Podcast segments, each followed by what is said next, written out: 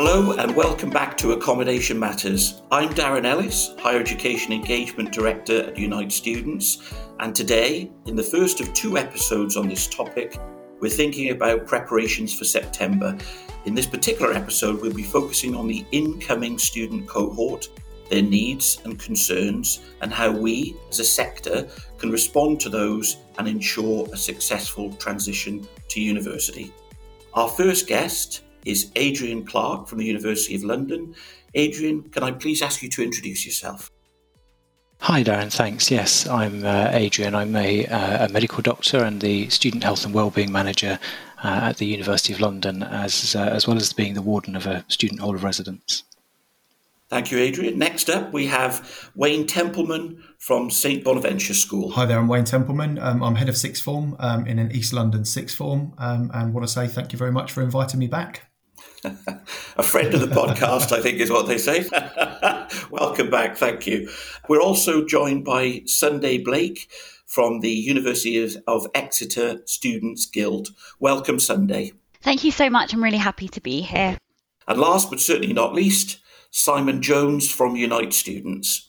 Yeah, hi, uh, Simon Jones. I'm Business Development Director at Unite Students. Um, I work in the strategy office, but also have had um, a number of uh, senior operational roles uh, at Unite Students. Welcome. So, thank you so much for joining me. It's uh, it really is great to bring you all together.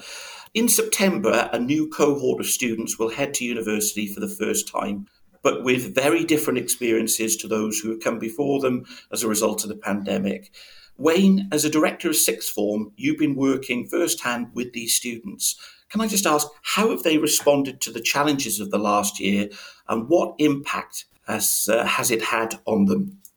The effects of this have been polarized mainly. The majority of students have struggled um, with with everything in some way, shape, or form. You know, adapting to the, the, the long periods at home. You know, missing the sort of social contact, that kind of things, and then um, I have to be honest that a, a, small number have, have really loved it and have, and have coped well with the the remote learning um, and and the sense of uh, being able to kind of manage their own time a bit better and being a bit more flexible. And as we know, teenagers, uh, you know, in, in, general, like to sort of wake up a bit later, and a normal school day is um, a bit of a shock sometimes. So the effects have been very, very polarized, really. Um, there obviously has been uh, the, the, challenge of, of where we are in particular. We've had to do a, a lot in terms of supporting students with bereavement counselling and things like that. And, and in general, I think that there's just been a, a sense of anxiety. Um, you know, they're at a formative stage in their lives and going to, to university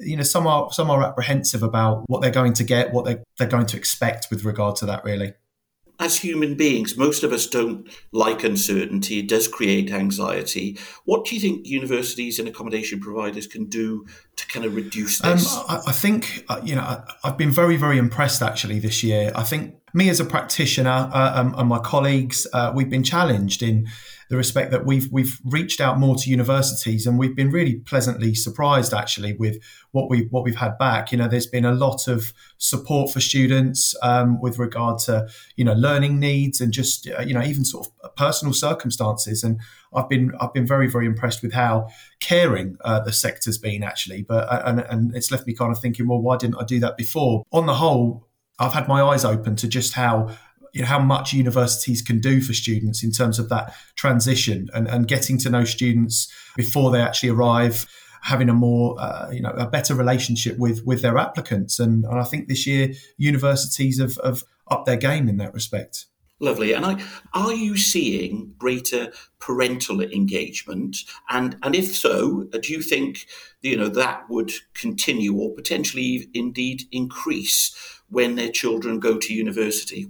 Certainly, you know, that that transition process, I think that students have been more active in that, and whether that's been driven by parents, um, I would like to say it probably has really. So I, I think there's just been a greater interest taken rather than just leaving it to the students and I think that's probably come about from just having having their children at home um, and, and, feeling like they've got more of a responsibility when students go off to school or work every day. There perhaps isn't that that that need necessarily, and I, again, people are working more flexible hours, so perhaps there's more time to do this sort of thing. Mm, yeah. Um, I'm wondering, um, Sunday, how similar are the attitudes and concerns Wayne has just referenced to those of the current first year students? Do you think we're going to see more of the same this year or something different?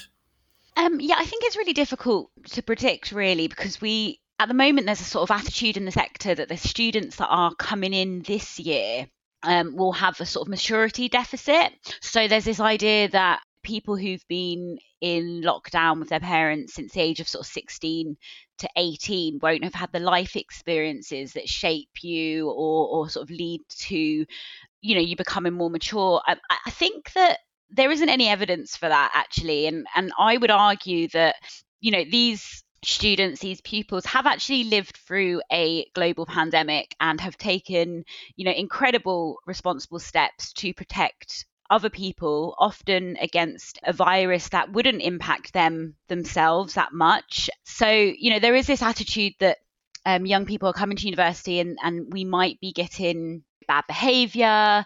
We might be seeing them coming out of lockdown, coming out of their parents' houses, and um, maybe going a bit wild. But I do think we need to give credit where credit's due. I've seen so many news stories of, um, you know, sixth formers uh, delivering food and medicine to people isolated in their communities, um, that sort of thing. In terms of parent involvement, I have to say that I was also in office last year. I never heard from a student parent. I it was just not on my radar. I get emailed, I would say, by parents three, four times a week now, and that is not normal. but what I think that that demonstrates is that there is a real level of anxiety in parents. So I do feel particularly um, sympathetic to both parents and students. I think that um, the fact that you know we're still waiting on 17 year olds to be able to get the vaccine September is fast approaching us, especially when we need to leave eight weeks between the two doses. I think that, you know, there is a reason for um, parents to be anxious about this coming year in the same way that parents were anxious about the year that we've just had. Just to come in on your your very first point about student behaviour, you know, we're a home typically to seventy five thousand students, and I couldn't agree more. The the overwhelming behaviour that we have seen uh, has been positive. Mm-hmm. Uh, they've just got on with their studies and got on with living with us. So I totally agree with that. I just, I just wanted to just come back to your point about uh, parents. Can I just uh, ask you what is the sort of nature of the queries that you're getting from parents at the minute? So I think um, the sort of you know the international nature of a student campus cannot be underestimated here. You know we have students um, flying in from all different countries, so we do have that sort of anxiety around global migration and obviously the impacts of the virus transmission in that, especially when you have variants sort of popping up. So we've had quite a lot of anxiety around that. We've had quite a lot of anxiety around mental health as well. I think that it can be very difficult to let your child go to university in a normal year, let alone in a year where you think that, you know, they might be a bit more isolated another thing that we've seen come up quite a lot is a sort of exasperation of um, housemate conflicts. When you're locked down and you're trying to study um, your housemate is trying to maybe socialize in in you know the small moments that they can it does create more conflict and then obviously there is the financial aspect as well and it was um, inconsistent throughout different providers. So some providers were very generous very responsible and did sort of partial refunds. Other providers didn't. Um, I do think that a lot of that dissatisfaction has come from the fact there has been very little um, financial aid from the government to the higher education sector in general, um, but specifically to student accommodation. Um, you know, the impact and the inconsistency and the sense of injustice that both students and their parents feel towards this is really prevalent. I think I answered about four questions in one there, but there you go. thank you. Thank you very much for the comprehensive reply. Thank you. And that's a kind of perfect segue, really, uh, Simon, to, to come to you, because I know that uh, Unite students have recently undertaken a survey of current applicants. Could you tell us a little bit more about that, please?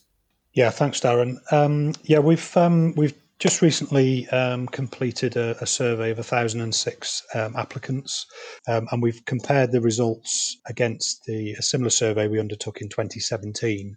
Some of the themes that, that are emerging, and they've been touched on by some of the comments already, but connection, community, and contact um, is, is, is, definitely one group. Um, students want to belong. Uh, 92% of the respondents wanted to achieve a sense of belonging at university, um, and the majority of, of the respondents are anxious about fitting in. 73% of the respondents wanted to make connections with their flatmates pre arrival, and that's up from 55% in the 2017 survey. So, so really significant this sense of connecting um, and, and building and forming the community. There's, there's a few there's a few lesses. So less ready, less socially confident, a sense of feeling less ready and less well informed about going to university, um, perhaps a bit more apprehension. They feel less socially confident, less prepared to actually make friends. Um, and again, it goes back to the point of this drive for, for pre-arrival contact with flatmates, hoping to find those connections, find those um, those friends. Uh, and and then I guess there's there's a counter to the to the lessons there, but they do feel less stressed than the 2017 cohort. Their sense of optimism and their level of loneliness is around about the same as 2017. Um, the other thing that's noticeable in, in the um, information so far is there's a, a, change in mental health and well-being. Um, so overall, the the rate of mental health conditions has increased, um, and particularly around social and communication impairment, so ADHD, um, autism, um, uh, and so on. Um, and where people have a stated mental health condition, there is a, a, higher incidence of anxiety and, and eating disorders, possibly as a as a coping mechanism. Coping strategies. Um, the, the survey is telling us that students are less likely to drink or be taking drugs, but perhaps more likely to be taking other measures like controlling their eating um, as a response.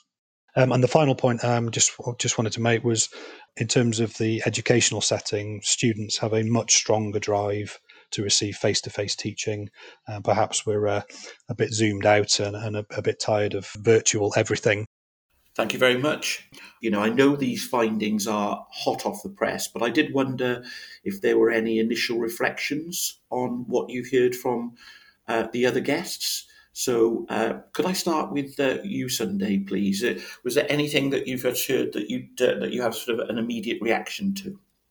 Well, one of the really encouraging things that has come out of this discussion is the emphasis on listening to students, um, especially, um, you know, pre-surveying um, and consulting incoming students or applicants. I think that's really, really important because we just have no idea. Um, you know, I didn't apply to university during a pandemic and i'm the student representative um, and i think that li- like student voice this year particularly has been so important at exeter and i think one of the um, I don't uh, praise our senior management team on everything. We we disagree on on some issues, but I think one of the things that they've really nailed this year is listening um, to what students want and um, as a result of that we've we've come to a lot of really amicable um, arrangements agreements negotiations um, we did have a group of students who were proposing a rent strike at the beginning of last term um, as as there were many rent strikes across the country. Well i spoke to the registrar about it and i said that you, you know the best thing to do right now is to actually get the students in the room and um, listen to to what they're what they're upset about because students don't feel like they have much power at all.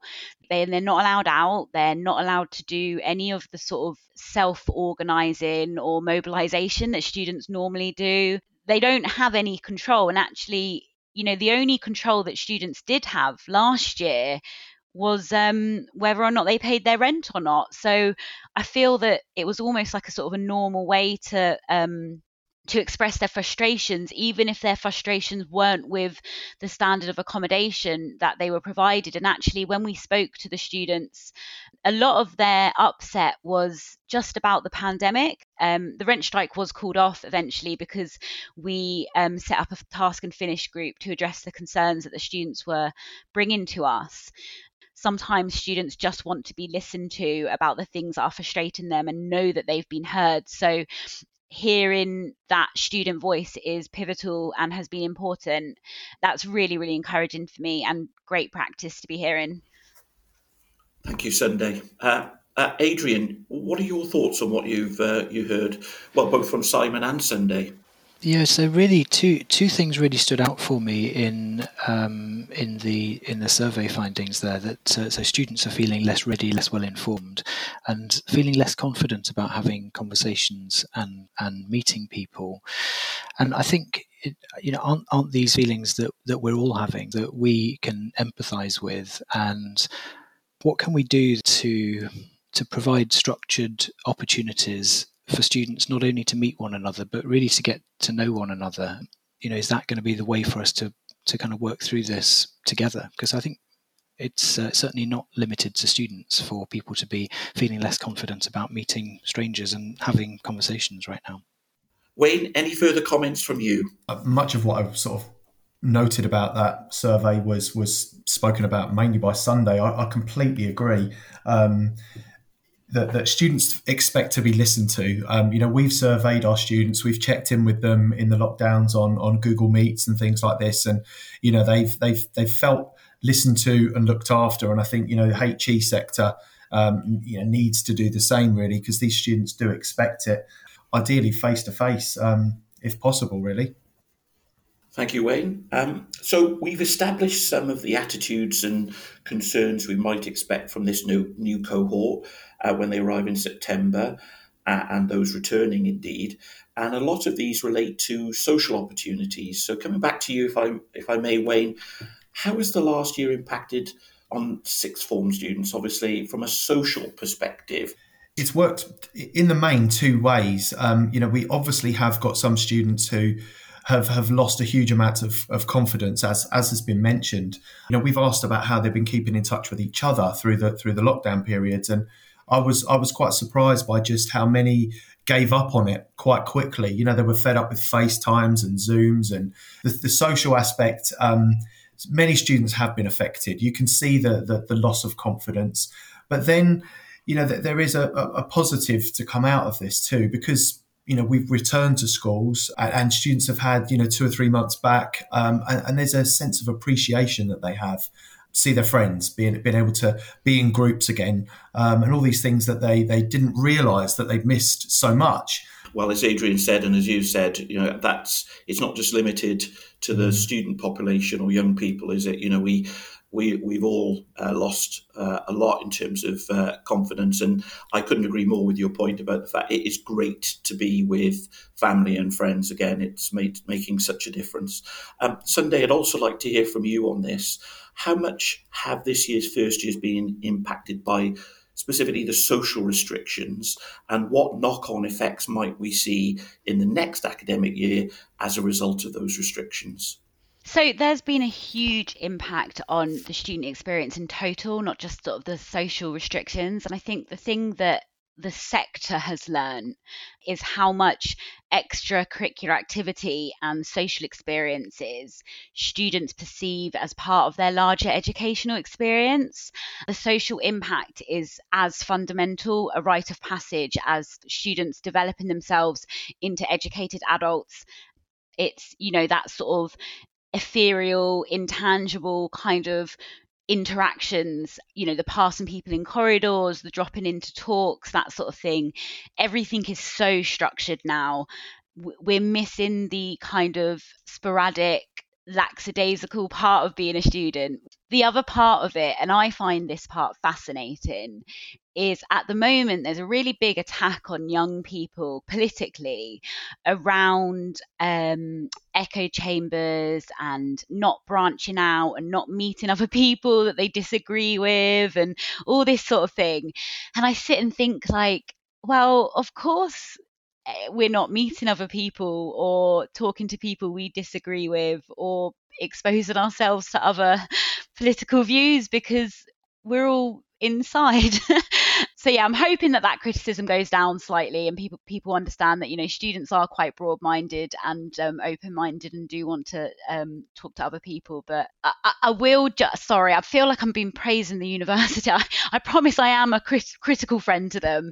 Um, but one of the fantastic things that they did do recently was something called a Festival of Discovery, um, and it was a weekend, a, a long weekend on campus. Um, I mean, Public Health England were all over us with, you know, COVID restrictions and making sure it was safe and stuff. Um, but what they did is they were doing like science experiments, um, drama, give it a go classes, that sort of thing, sports, drop in sessions. Um, and the idea was that students could go and experience parts of the university that they hadn't before. We had over a thousand uh, pieces of feedback, which is huge. It, it really helps students sort of branch out um, and, and expose themselves to that sort of different subjects, different worldviews, that sort of thing that festival of discovery sounds absolutely fantastic and uh, i could not agree with you more that the sector i think was surprised to learn quite to the degree how important personal sort of formation is, that it's equally as important as the academic one. And, and Simon, how has this impacted on students' accommodation experience? What lessons can we take into September about the role of accommodation in the social experience? Thanks, Darren. Um, I, I, think there's a there's a few things perhaps just thinking about young people more generally, and um, I, I, think there's sort of a, a, sense of loss of missing out on these sort of rites of passage moments. So, you know, just leaving school physically, shirt writing, proms, and, and then you get into sort of taking those first steps of eh, towards adult life and independence. But learning to drive, you know, not many young people have been able to to do that over the last uh, 15 months or more. Um, independent travel and going to the festivals, most of those have been have been cancelled. So there's a whole bunch of stuff that um, young people are missing out on. That will manifest in a number of ways. I think some young people who then become students may not have found all their boundaries. They may not have um, tried some things. Uh, they may not have been tested out on some things of, you know, being alone when, when you're abroad, when you when you lose your, your, your group. Maybe some financial challenges because you've run out of cash when you've been away somewhere, and maybe you know drugs and drink and, and not uh, not having uh, explored the boundaries there. So so I think the, the, these are things that, that could manifest, um, you know, come come the autumn. I think for students who, who are already at university there's been a real challenge around finding their tribe, finding their friendship uh, interest groups. We, we did some focus groups. Um, the, the feedback was that they'd formed smaller groups than, than perhaps was normal. Some people in their friendship groups hadn't hadn't been around that much, and, and I think that that will likely manifest in in further maybe disputes and challenges around house shares and flat shares come um, come the autumn. And Sunday mentioned that earlier the other thing is that because of these missed opportunities, I think students will want to catch up and have as, as broad a social uh, and uh, extracurricular experience as possible. I think what's really important is is understanding that that is going to be part of their, their journey you know, in the autumn. But I, I think the key thing for me is is around this connection and community to find each other, to, to, to meet people, find their new tribes. We can perhaps just help them to overcome some of these barriers of um, anxiety they currently have. Thanks, Simon. Uh, uh, I'd like to turn to you now, Adrian, if I may. Um, loneliness and isolation are strongly linked with poorer well-being and mental health outcomes. What might universities and accommodation providers want to think about when helping students to build uh, the communities that various people have mentioned uh, and which are so critical to a successful university experience? I talk about loneliness a lot, and two really quite obvious things, maybe, that I always like to start a conversation about loneliness with are that uh, you can be lonely in a group of people, and the, the most popular student in the year group can experience loneliness. And I think those two facts tell us that uh, meeting people is uh, not sufficient to prevent loneliness. And the, the difference really comes when we actually get to know people and allow them to get to know us so that we can feel seen for who we are and uh, and our opinions are respected and valued. I really like the work of uh, Gregory Blimling on developing communities, specifically in university residence halls. And there are sort of there are four recommendations from Blimling. The first is the more satisfied students are with the place where they live, the more likely they are to actually commit themselves to forming a community in that place. You know, a practical application of this in a um, student uh, residential accommodation is actually engaging students to identify goals that they want to achieve for improving the environment. So whether that's through you know committees or feedback or surveys, they can actually talk to one another about what they want as a community to do with the physical environment of where they where they live. Another, I think, key recommendation from Blimling, which you know it sounds obvious, but the more time that students get to spend together, the uh, more likely it is that they'll be able to develop friendships. But then we need to ensure that that those lines of communication stay open? And what can we do to uh, encourage residents to have conversations that feel like they matter so that students can feel that again they've they've really expressed their views? There's something as well about the size of some of our residential communities in universities. You know, a, a building housing 600, 1,000 people is too big for a single community to form. And so I, th- I think it's helpful sometimes for us to look at, at creating uh, soft boundaries within those larger accommodation blocks. And I think the last thing that Blimling talks about is that having highly restrictive policies can be really detrimental to to allowing students to commit to community. And then on the flip side of that, if there are no policies and no um, enforcement of of good community standards, that's that's equally unappealing to students.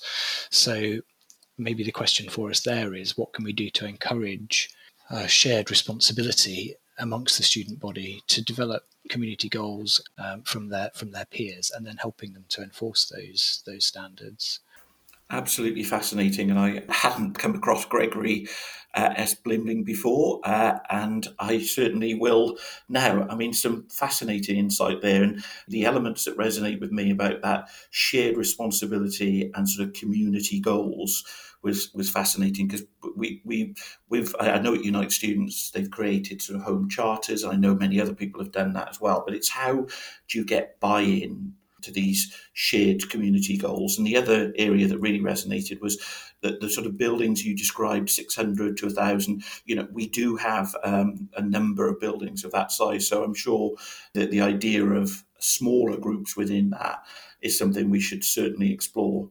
Academic uh, performance is also a, another area of uh, concern with this cohort, uh, not being able, for example, to take external exams during sixth form. Wayne, I just wondered what impact has this had on your students, please? Um, it, it's had a significant impact, I think. Um, in, in, you know there are positives and negatives like with like with most things but uh, i think the first thing is imposter syndrome um, i think students from more deprived backgrounds, um, you know, probably have this anyway. Um, but I think this year there's just that that kind of stigma w- which is going to be attached to uh, you know another year group which you know weren't awarded their A levels in the, the, the normal way, the traditional way.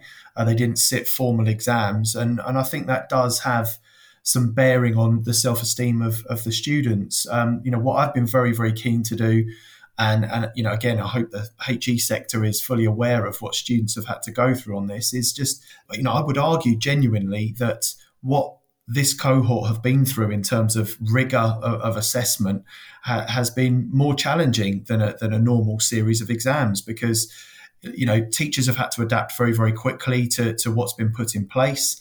Um, and i think you know what i've been surprised by just how thorough um, teachers have, have, have, been with regard to the assessments that they've set. But it, but it has led to the students having to go through, you know, a six, seven week period of really, really intense um, and very frequent assessments, you know, which are sort of kind of, they're smaller than examinations. You know, they haven't all been sort of three hour exams, but they, they might have been one hour, two hours but the frequency that they've had to to experience has been really really challenging. I, I don't believe that what they've achieved is anything less than than years gone by. I think in, in many respects it's probably probably more because they've they've had to be so adaptable. I think obviously, you know, in terms of knowledge gaps, because of the way things have panned out, you know, certainly at, at my school, you know, lockdown one, we, we, we weren't anywhere near as effective in our provision for students as we were in, in the lockdown January and February of this year. You know, we really did improve our own practice. And I think, you know, students coming in will have, will have probably experienced that too. Students definitely have gaps in their knowledge. They, they might not know all of the A level content that, that, that they should know. And much as we we're trying to run masterclasses and things like that to try and you know fill the knowledge gaps in that's something that universities definitely need to be aware of i think the positives are you know that, that students are much more versatile than they than they've been before. You know they've had to adapt and learn in very very different ways. And i think on the whole they're, they're much better equipped for university. You know they've learned a lot about themselves and how they learn best. And with screen fatigue and obviously having to send students online texts and things like this, you know, they've become really good at things like Cornell note taking, which is often quite a hard sell in sixth form. Um, you know, many students don't always take to that. So these sorts of skills, I think students are going to come to university with with them more embedded than perhaps previously. So there are positives to it too. Thank you, Wayne. And I'm, I'm, fascinated to hear uh, your comments there around the sheer rigour around the assessment process, if you like, and the assessment practices. I have to say that uh, completely passed me by. So thank you for providing that clarity. And Adrian, could I come to you, please, and ask uh, the same question of you, if I may? Yeah, you know, I agree with everything that Wayne has, has just said, and I, I wonder if the if the impact for students of the pandemic on their academic work has really been greater on their confidence and self-esteem than it has on their actual learning and their and their ability to, to perform with the exception that I wonder if this has widened the gap between students from lower socioeconomic backgrounds or difficult home circumstances and those who might be more privileged. Those students might have found it more difficult to um, to study at home, to learn at home, and um, and and I wonder if the the impact has been greater there. Thank you, Adrian. And, and Sunday, what might be some of the key messages that students need to hear in order to get the reassurance they might need? Sure. So I think one of the conversations that I've been having with a lot of first year students this year is when they've sort of come to me and they've said, you know, they're scared, they're lost, they're isolated, they're alone. Um, I've often said to them, these are completely normal feelings to feel outside of a pandemic. This is how I felt at university you know, everyone in the country is feeling anxious about the pandemic and its implications. So, of course, some of these feelings will come from that, but do know that it's also normal to feel scared and it's not just lockdown that's making you feel this way. Everyone feels a little bit scared when they go to university, um, and no one really knows exactly what they're doing. I don't even really know what I'm doing some days, and I'm the president of the student union and I think the other thing is we've been really um, focused on the sense of belonging this year as well, and how we foster a sense of belonging for students when when they're remote learning. Um, and it has taken me years to try and pin down what it is that makes someone feel that they belong here. Um, and I just I just keep going back to saying that you belong at Exeter if you are at Exeter. You know, it's no easy feat to get into a university. We, you know, demand incredibly um, high A levels. Every university has entry requirements. Um, and personal statements and some even you know have interview processes or exams um, so i think that you know when students are feeling um, lonely like they don't belong maybe imposter syndrome um, to to tell themselves look at the facts, look at the material reality is that you you got yourself into a place that has a very rigorous recruitment process um, and and that means that you know you're here you can do it. And if you are feeling overwhelmed there is help. Um, you just need to ask for help and there's no shame in doing that either. Thank you very much. So we've just been hearing about the academic transition uh, to university. Um, the transition to independent living is also always a big step for incoming students. Simon, what areas of support are accommodation teams particularly having to think about for this cohort's arrival? Yeah, there's there's a number of areas which uh, are definitely in, in focus, and I, I think returning to the point that Sunday made earlier, what one thing that we're definitely doing is bringing the student view and the student voice into our thinking. Uh, it's so important that we understand how they how they're feeling, what their experience has been, and make the uh, the adjustments and improvements um, to suit their views. Um, high quality, very accessible onboarding and welcome information is one area. Making sure that whilst we still have some uncertainty, um, we're reducing anxiety as much as we can, providing as much certainty as possible. We're, we're looking to uh, improve support around life skills, um, whether that's cooking, finance, part time employment. There's a, a, whole range of life skills which students are, are looking for support on. Um, one of the focus groups we've run recently, topic came up around um, food hygiene. How long can I store cooked food? Uh, and it was, you know, such a simple thing, but I guess with students, um, they're they're more cost conscious. Um, they're also perhaps batch cooking a bit more than than they would have done. So that was that was super important. So you know, things like that are being added to the um, to the information set. We've talked already about the need for building community swiftly, connecting people. Um, so we, have certainly got you know pre-arrival opportunities using the the UChat function in our app. Um, we are setting up a program of welcome and orientation events. Um, hopefully not with um, needing to have too many COVID measures uh, applied, but really helping people to settle in quickly, find their friendship groups, um, find find their own people within the accommodation setting and the university. And uh, something we, have um, put much greater emphasis on this year um, for the arrival in September is around our resident ambassador program. And I know a number of universities run Res Life programs and they'll have um, students involved in peer-to-peer support and so on. But we're significantly sort of ramping up the network, amplifying the um, the role and the opportunities. Um, it's about peer-to-peer support, but without stepping into that um, that codependence that's been mentioned, and a real emphasis, as say, on connections, events, social and community building. Um, and something we're looking to do this year is to is to have sort of a, a resident committee approach where we can hear the student voice within each residence um, understand the views, and then then make the adjustments. Final area, I mean, there is a lot more that we're, we are working on, but we have a, a home charter or a community charter. We've done some qualitative feedback on that uh, from students. They they really liked what was put in place last year. They thought that most of the elements that were contained within that home charter were correct, um, but they they wanted to detune a few things, upweight a few others, which we'll respond to. They had a, a real sense, the group that we engaged with, they wanted to be good citizens and be good good residents and have a great community. Um, and and they were very keen that you know that, that, the community formed and respected that, but they also wanted some help when their own sort of peer to peer intervention had run out. Um, so when you know when conflict occurred or or people were being disrespectful, so much of it's about um, about community, sense of belonging, trying to give as much certainty as possible. Thank you very much. And finally, I'd like to hear from each of you, given the particular circumstances and challenges that this incoming cohort has gone through, what's one piece of advice you'd share with any students who are due to start university in the autumn? Um, could I come to you first, please, Sunday, for, for, for your for your response to that? I would say that yes, it is going to be hard, but that is because university is hard. But what is fundamentally true to everyone I've ever met is that they are smarter and stronger and braver than they think they are. Um, and that you can do hard things. You've got it in you to do hard things. I think that you're going to be fine. Thank you. Uh, Adrian, what would be your one piece of advice, please?